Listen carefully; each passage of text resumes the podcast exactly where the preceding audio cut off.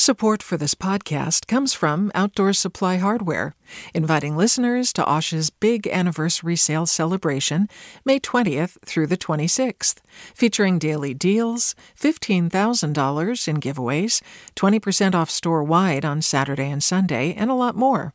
Learn more at OSH.com. Hey, it's Glynn Washington from Snap Judgment, and if you love what you're hearing, and I know you love what you're hearing. Please consider becoming a KQED member. Get special access to cool events, behind the scenes footage, and so much more. Plus, you'll sleep better at night knowing you did your part for the community you depend upon. It's in you. Please be in it. Visit donate.kqed.org slash podcasts to sign up now. That's podcast with an S. Thanks KQED. Welcome to Forum. I'm Michael Krasny. The Supreme Court ruled unanimously this morning that states are free to punish presidential electors who don't support the winner of the popular vote. It also upheld almost the entirety of the Telephone Consumer Protection Act, which bans robocalls to cell phones. Those rulings come after the court's opinions in cases involving undocumented immigrants who arrived as children, LGBTQ workers, and abortion rights in Louisiana. More rulings are still to come, including a decision on whether President Trump is required to release his tax returns to House Democrats and a New York grand jury. Joining us to talk about the Supreme Court and the latest political news is Jessica Levinson, professor of law at Loyola Law School and host of the new podcast, Passing Judgment. And welcome, Professor Levinson. Welcome back to Forum. Thanks so much for having me. Happy late Supreme Court season. Well, same to you, and congratulations on your podcast, which I had an opportunity to listen to, and sounds good. Um, and sounds, I hope, uh, what people will be listening to to learn more about the law, which we're going to do with you this morning, I presume. Uh, let's talk about first the ruling that electors, uh, so-called faithless electors, can't go rogue. Uh, this is a big ruling in many ways, uh, and certainly a unanimous ruling is something we're not used to seeing from this Supreme Court. Uh, Justice Kagan wrote the uh, opinion, but the opinion is uh, in unanimity. It is. I'll actually say we get unanimous opinions more than one would think. I think our last one was February 26, actually, but they tend not to be in the big cases that you and I would talk about. So when we get a unanimous opinion, it's typically more of a kind of arcane statutory interpretation case. Maybe it's about the bankruptcy code um, or a banking act. Actually, we got a unanimous decision in the Bridgegate case uh, just a oh, few yeah. months ago, I yeah. believe. But um, I was surprised. I mean, I would love to come on and say, you know, I saw this happening. I saw the outcome and I thought it was going to be nine to zero.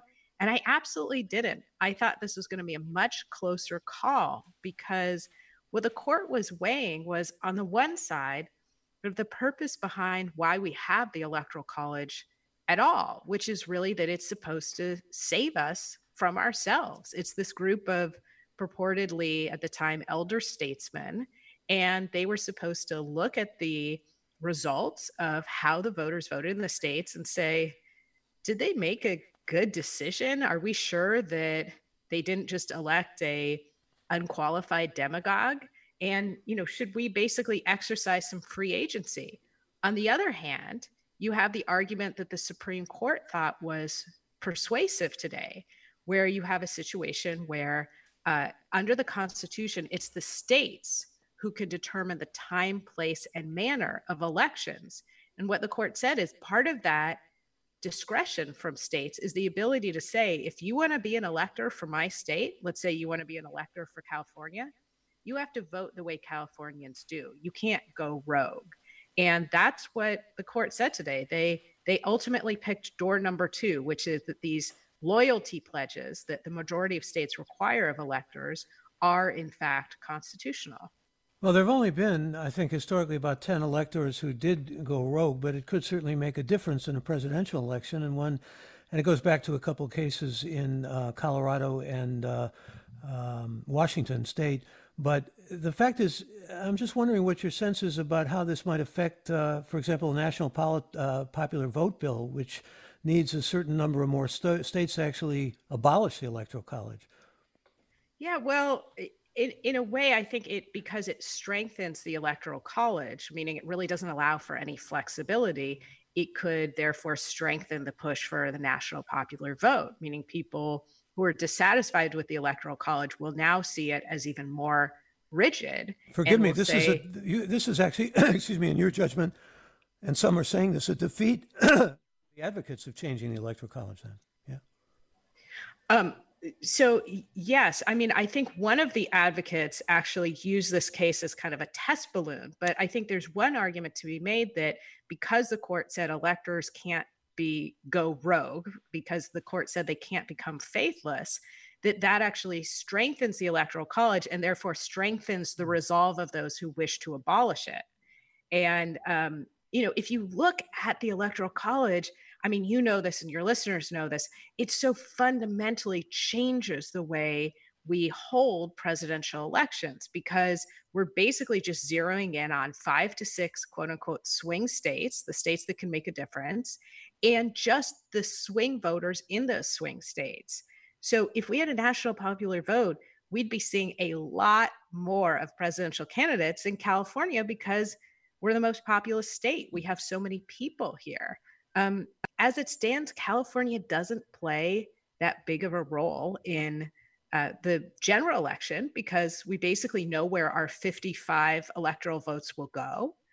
And if electors could go rogue, my argument is that's actually when California could play a larger role. If you know, if 55 electors banded together and decided to uh, do something else, you could see um, chaos after the general election. But uh, that chaos is exactly what the Supreme Court today, I think, frankly, wanted to guard against. In fact, uh, it was, I guess, Justice Alito who uh, wrote about the concern about chaos. Uh, we're talking with Jessica Levinson, professor of law at Loyola Law School, host of a new podcast called Passing Judgment. And uh, the court also upheld, uh, Professor Levinson, a federal ban on robocalls to cell phones. And Justice Kavanaugh, who wrote on behalf of Chief Justice Roberts and Justice Alito and Thomas, said, and I'm quoting here Americans passionately disagree about many things, but they're largely united in their disdain for robocalls. Tell us about this case.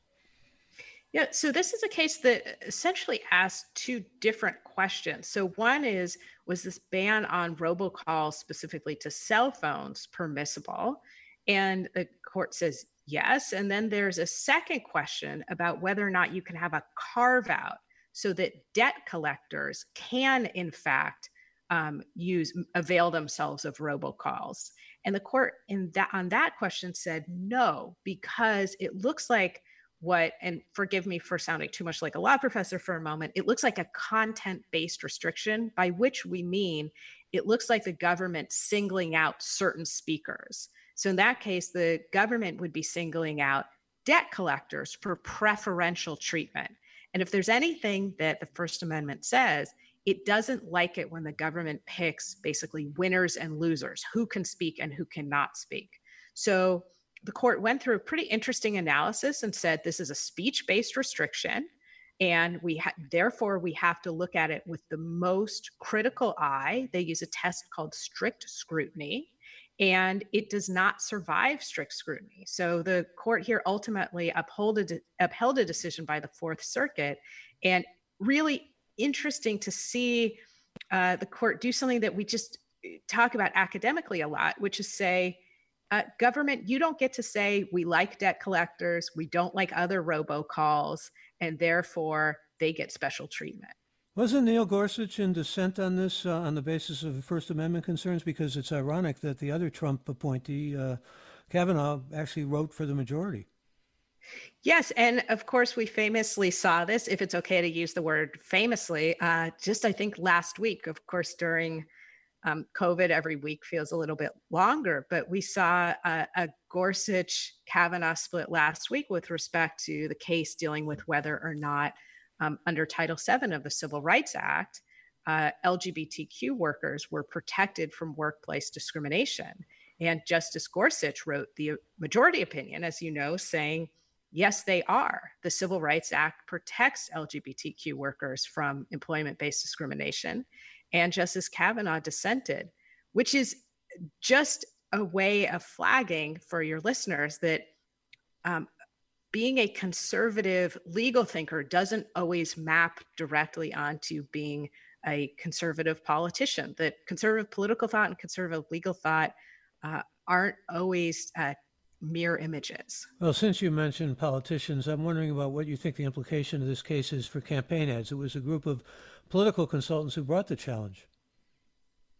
Yeah, so the um, you know I think that will it remains well.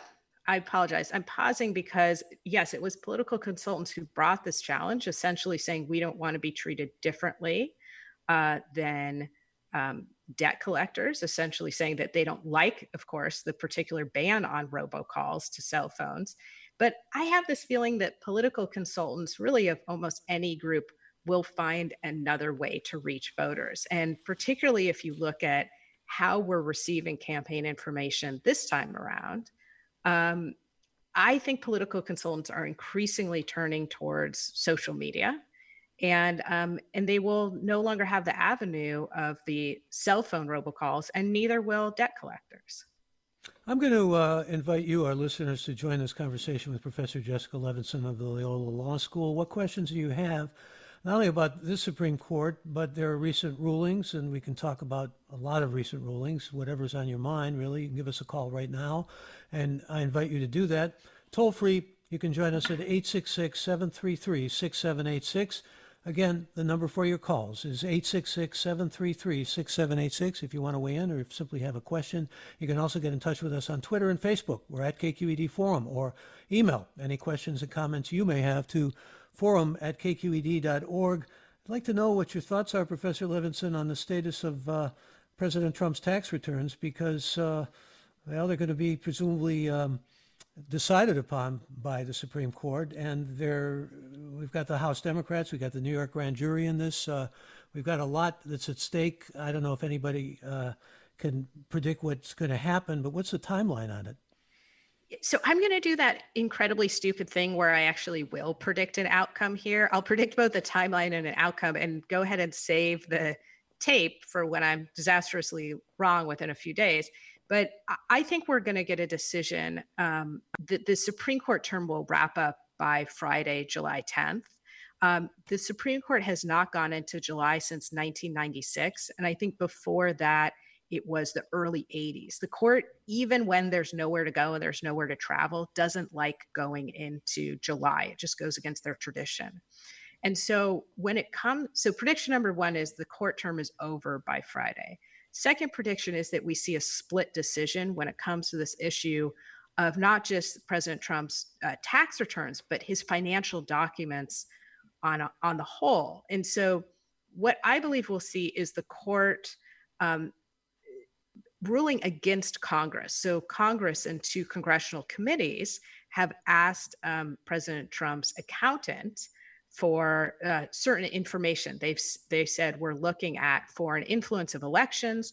We're looking at the government ethics codes. We have to determine whether or not there is impermissible foreign influence in, in elections. We have to figure out if the government ethics codes are working with respect to the president. And so we need this information. If you listen to oral arguments, I think at least five justices were kind of skeptical of whether or not Congress had the power to do this. But well, I'm oh, sorry. Excuse me. Go ahead. No, go ahead. Finish what you're saying. Uh, but if you listen to the oral arguments with respect to the other case, whether or not the New York grand jury and specifically Attorney General, uh, excuse me, District Attorney, New York District Attorney um, Cy Vance Jr.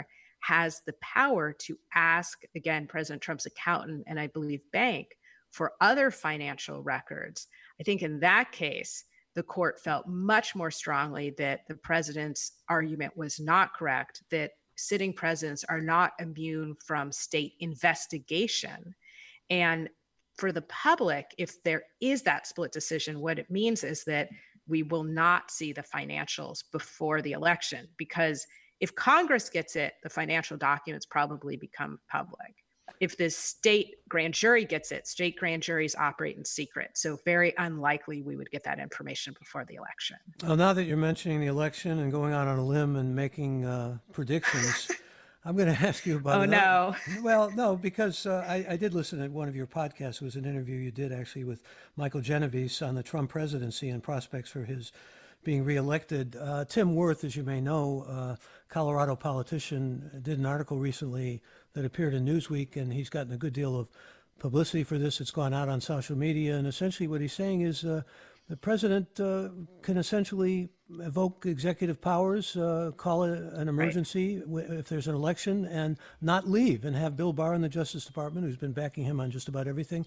behind him. I don't want to, you know, uh, create any kind of scare here, but that's a real possibility. It's a viable one, according to Tim Wirth, and he lays it out. I thought it was a a legal option. So, as you said, this was a um, article that got a lot of buzz, which all, um, I hope not incorrectly paraphrase it to mean that the president can use, as you said, emergency powers, essentially declare a national emergency uh, to the point where the election is um, kicked to the House of Representatives to decide. And that um, the House, well, that the president, by use of these emergency powers and by use of delaying the ability of states to actually have the election could legally stay in power. And um, and forgive me, me, the House of Representatives, in many people's minds, raises the notion that because it has a Democratic majority, it would not allow for that. But that's not the way this unfolds, according to Tim Wirth.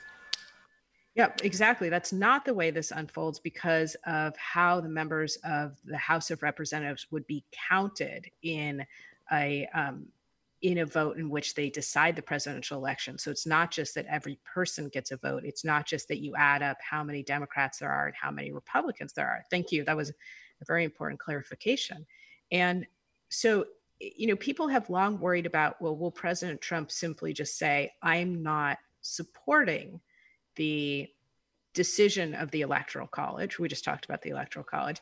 And that's, of course, a fear. But then there's this new fear which I think is actually uh, potentially quite well founded because we've seen President Trump use his executive authority and his emergency powers in places where um, other presidents have not felt comfortable. So, think about, for instance, I'm declaring a national emergency because we need funding for a border wall. Uh, think about President Trump's use of executive orders for the so called travel ban. Um, think about Attorney General Barr's very consistent support of presidential positions that I think really break every norm that we've previously adhered to. So, uh, yes, I don't know that it's a distinct possibility, but the article lays out a, a legal path for President Trump to stay in power. And the president also has made very leading statements about voter fraud, and this will be the most fraudulent vote of all time. And there was even his uh, questioning uh, voter fraud in the election that he won in 2016, talking about uh, what he called illegals going up to New Hampshire and voting against him. Uh, if you'd like to join us with Jessica Levinson, we do welcome your involvement in the program. If you have questions about recent Supreme Court rulings or what we're talking about here, which is really quite serious, uh, this issue that Tim Wirth has raised and that others have raised about uh, what may be seen, at least as a potential scenario, of emergency and executive powers used to retain the presidency, despite the fact that the president may lose the election. Uh, if you'd like to join us, you can give us a call again right now. Our toll free number is 866 733 6786. That's 866 733 6786. And you can also get in touch on Facebook and Twitter. We're at KQED Forum or email us, forum at kqed.org. Here's Tom who asks about Trump's tax returns. Why doesn't Congress simply direct the IRS to provide Trump's returns? I, I guess, well, they're still uh, undergoing uh, an audit, uh, perhaps, but uh, I don't know if you have some thoughts on this, Jessica Levinson. Uh, yes, I do. So that's just not the mechanism for how you would uh, release tax returns or obtain tax returns. One thing I just want to point out is we're talking about more than tax returns. We're talking about, in both cases, uh, and I apologize for the sudden background noise. Uh, we're talking in both cases about uh, Trump's financial records.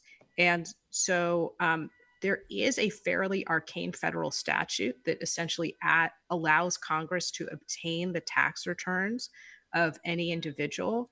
But that is a different statute that's at issue in this case. And that would allow likely just the leader of that congressional committee to see the tax returns. So it, it's not quite the route where Congress just says IRS hand this over and then the IRS can hand this over.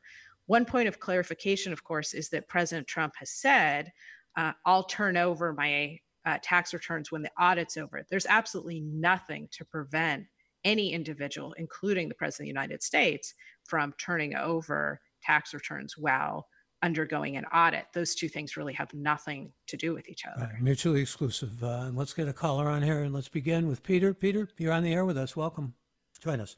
Yes, hi. Um, my understanding with respect to electors was that in a time before telephones, computers, uh, telegrams, and so on, the concept was that uh, they met in order to gather and actually make the vote that had been taken, but also that they were given some discretion. For example, what happens in the months that have gone by since the election if somebody who was running died or went into a serious coma? Wouldn't then wouldn't then they necessarily actually have some kind of discretion, and shouldn't they? Jessica Levinson. Yeah. So th- this is the tension that uh, the Supreme Court was thinking about, which is this question of whether or not electors should have any agency, whether or not electors should be able to have any free will. And the Supreme Court, interestingly, actually came at the same question from two different perspectives. The first is they asked, do the states have the power to implement these loyalty oaths and have penalties that go along with it? And then the second is they ask the same question kind of the reverse way, which is do these electors have uh, the First Amendment right, the individual right to make their own decision? And the court, of course, today said no, that based on, and it's always dicey to look at practice, but based on practice uh, for set, not just decades, but for centuries, that we understand that states can set the requirement for these electors. They can say the electors have to, for instance, have a residency requirement, live in the state. They could say that the electors have to have an age requirement. Um, and so they can also say the electors have to have a loyalty requirement. You know, with respect to um, whether or not when somebody dies, that would be a different question than uh, when the electors would have to adhere to the vote at this point of what the states decided. And um, and so yes, I do think that you can make an argument that the founding fathers expected some agency, but today the Supreme Court said no. Well, let's talk, if we could, since we've been sort of hovering around questions related to the November election, about a couple of Supreme Court decisions that recently went down in terms of voting rights. I'm talking about the one that had to do with an Alabama lower court and another one that had to do with a Texas lower court. What do you see as the impact of this? Uh, not favorable necessarily for voting rights. No, I mean, you're referencing, I think, an order that came out uh, last week with respect to a decision in Alabama where a federal district judge essentially tried to loosen restrictions on vote by mail, where there was a federal district judge in Alabama who tried to implement um, a situation where I believe it was that voters could engage in kind of curbside drop off of vote by mail ballots. That's it.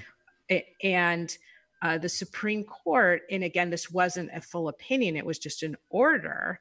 Uh, essentially said, no, don't don't ease the restrictions. And for a lot of people, this echoed what happened with respect to the U.S. Supreme Court and the Wisconsin um, election, where they also um, where the practical implication of their ruling again was no, I will not make it easier for you to vote by mail during a global pandemic. In that case, the question was, I believe, whether or not Wisconsin could change the rules so that uh, you only had to have vote by mail ballots postmarked by a certain day as opposed to received by a certain day. And if we take anything away from that, uh, I think it's that this is a court that, if anything, is more conservative than the court that in 20, um, I believe it was 2013, struck down half of the Voting Rights Act in a case called Shelby County. That this is a court that is not going to um, protect, quote unquote, take it as his job to protect the voters. That this is a court who will look very formalistically at past precedent who's extremely, this is a court that's extremely motivated to stay out of uh, electoral contests, and that we should not look to the Supreme Court as a savior for our vote by mail rights. And if I may, you brought up this issue of voter fraud. Uh, if there's one thing that voters take away, I hope that they take away that voter fraud is extremely rare, extremely rare. Does it happen? Yes. When it happens, is it more likely to happen in the vote by mail situation? Yes. But the big fear is that people will be chilled into not taking part of the process. The big fear here is that, uh, frankly, what we're seeing will come to fruition where we have this enormous drop off in the number of people who are registering to vote, which uh, coincided pretty uh, almost exactly with President Trump starting to talk more about how the vote by mail system, which he, of course, uses, is a system that has systemic fraud, which is simply not true. And just to echo what you said, the New Hampshire investigation that I alluded to before about voter fraud came up really with nothing. Uh, is there going to be a full report made available before the 2020 election in terms of uh, getting to see the Mueller report? That's also in the court's corner now. Yes, yes. So um, this is a issue of whether or not um, Congress will, I believe Congress will be able to see the secret grand jury uh, documents that um, Mueller used as part of his report and other documents that never became public that were part of the Mueller report. And I think that that is actually on the Supreme Court's docket for next term, which means there's almost zero chance, or I would say there's 0.0001% chance uh, that we will get a decision in that before the election. And we're getting a number of questions about the last election, the 2016 election. Here's David, for example, who says, would Hillary Clinton have won if the Electoral College decision had been in effect during the last presidential election? Uh, no. So this really didn't change much because uh, electors do not go rogue very often. So uh, forgive me if I wasn't clear about this in the beginning, but I said there have only been 10 cases that we know. Yes. Of. Yes. So it would not have changed the outcome. Um, Hillary Clinton could have won the electoral college if a number of different electors did decide to break their oaths, which the Supreme Court now said you can be punished for doing that, and go rogue and swing the election. But it would not have changed the outcome of the 2016 election. Um, as we know, of course, I'm sure people are asking about this because the national popular vote was different. Uh, winner Hillary Clinton was different from the winner of the electoral college, President Trump. Well, we've only had two instances: uh, Gore versus uh, Bush versus Gore, Bush v. Gore, and also the recent election in 2016, where the balance was really that tight. But it could be again in the next election. It's possible, right? Absolutely. I think that if President Trump, here I go with another um, really shaky prediction. More tea leaves. Yeah. yes. Um, I'm actually, of course, speaking to you from West LA while I drink um, matcha. So, matcha leaves, here we go. Um, I do not think that President Trump at this point would win the national popular vote, but I think there's a decent chance he could win the electoral college. We'll leave it at that. And so good to have you back with us. Thank you for joining us. Always pleasure. Thank you. What a treat. Jessica Levinson, and uh, her new podcast is called Passing Judgment. She's professor of law at Loyola Law School. And we have another hour of forum up ahead, so stay tuned for that. Uh, we're going to talk about the status of immigrants, not only immigrants who are here legally, but undocumented immigrants. Much to talk about, much to unpack. That's next. I'm Michael Krasny.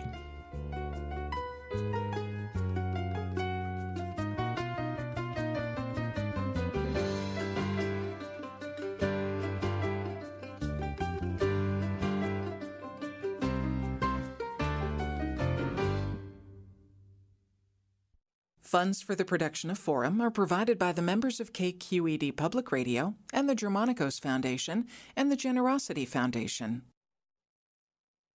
Support for Forum comes from San Francisco Opera. Set 10 years after a school shooting, the critically acclaimed opera Innocence takes us into a complex emotional journey where our understanding of innocence and guilt is constantly upended.